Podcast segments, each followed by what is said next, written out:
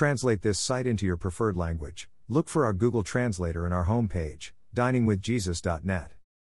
Traduce este sitio en tu idioma preferido, busca nuestro traductor de Google en nuestra página de inicio va, diningwithjesus.net. Pastor Chris White says to all of you, Hello, my friends. May the Lord bless you today. Hola, mis amigos. Que el Señor luz bendiga. The statement I am the door, found in John 10:7, is the third of seven I am declarations of Jesus recorded only in John's Gospel. These I am proclamations point to his unique, divine identity and purpose. In this I am statement, Jesus colorfully points out for us the exclusive nature of salvation by saying that he is the door, not a door. Furthermore, Jesus is not only your shepherd who leads us into the sheepfold, but he is the only door by which we may enter and be saved. John 10:9.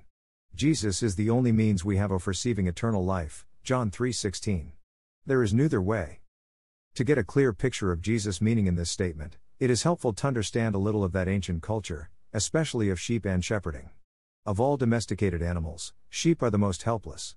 Sheep will spend their entire day grazing, wandering from place to place, never looking up. As a result, they often become lost. But sheep have no homage instinct as other animals do. They are totally incapable of finding their way to their sheepfold even when it is in plain sight. By nature, sheep are followers. If the lead sheep steps off a cliff, the others will follow. Additionally, sheep are easily susceptible to injuries and are utterly helpless against predators. If a wolf enters the pen, they won't defend themselves.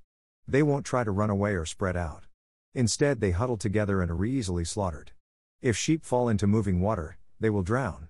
However, sheep do fear moving water and will not drink from any stream or lake unless the water is perfectly still. This is why David in the 23rd Psalm tells us off shepherd who makes us to lie down in green pastures, he leads us beside the still waters, though we walk through the valley, we will fear no evil. For you, the shepherd, are with us. Sheep are totally dependent upon the shepherd who tends them with care and compassion. Shepherds were the providers, guides, protectors, and constant companions of sheep. So close was the bond between shepherd and sheep that Totus Day Middle Eastern shepherds can divide flocks that have mingled at a weller during the night simply by calling their sheep, who know and follow their shepherd's voice. Shepherds were inseparable from their flocks. The shepherd would lead the sheep to safe places to graze and make them lie down for several hours in a shady place. Then, as night fell, the shepherd would lead the sheep to the protection of a sheepfold.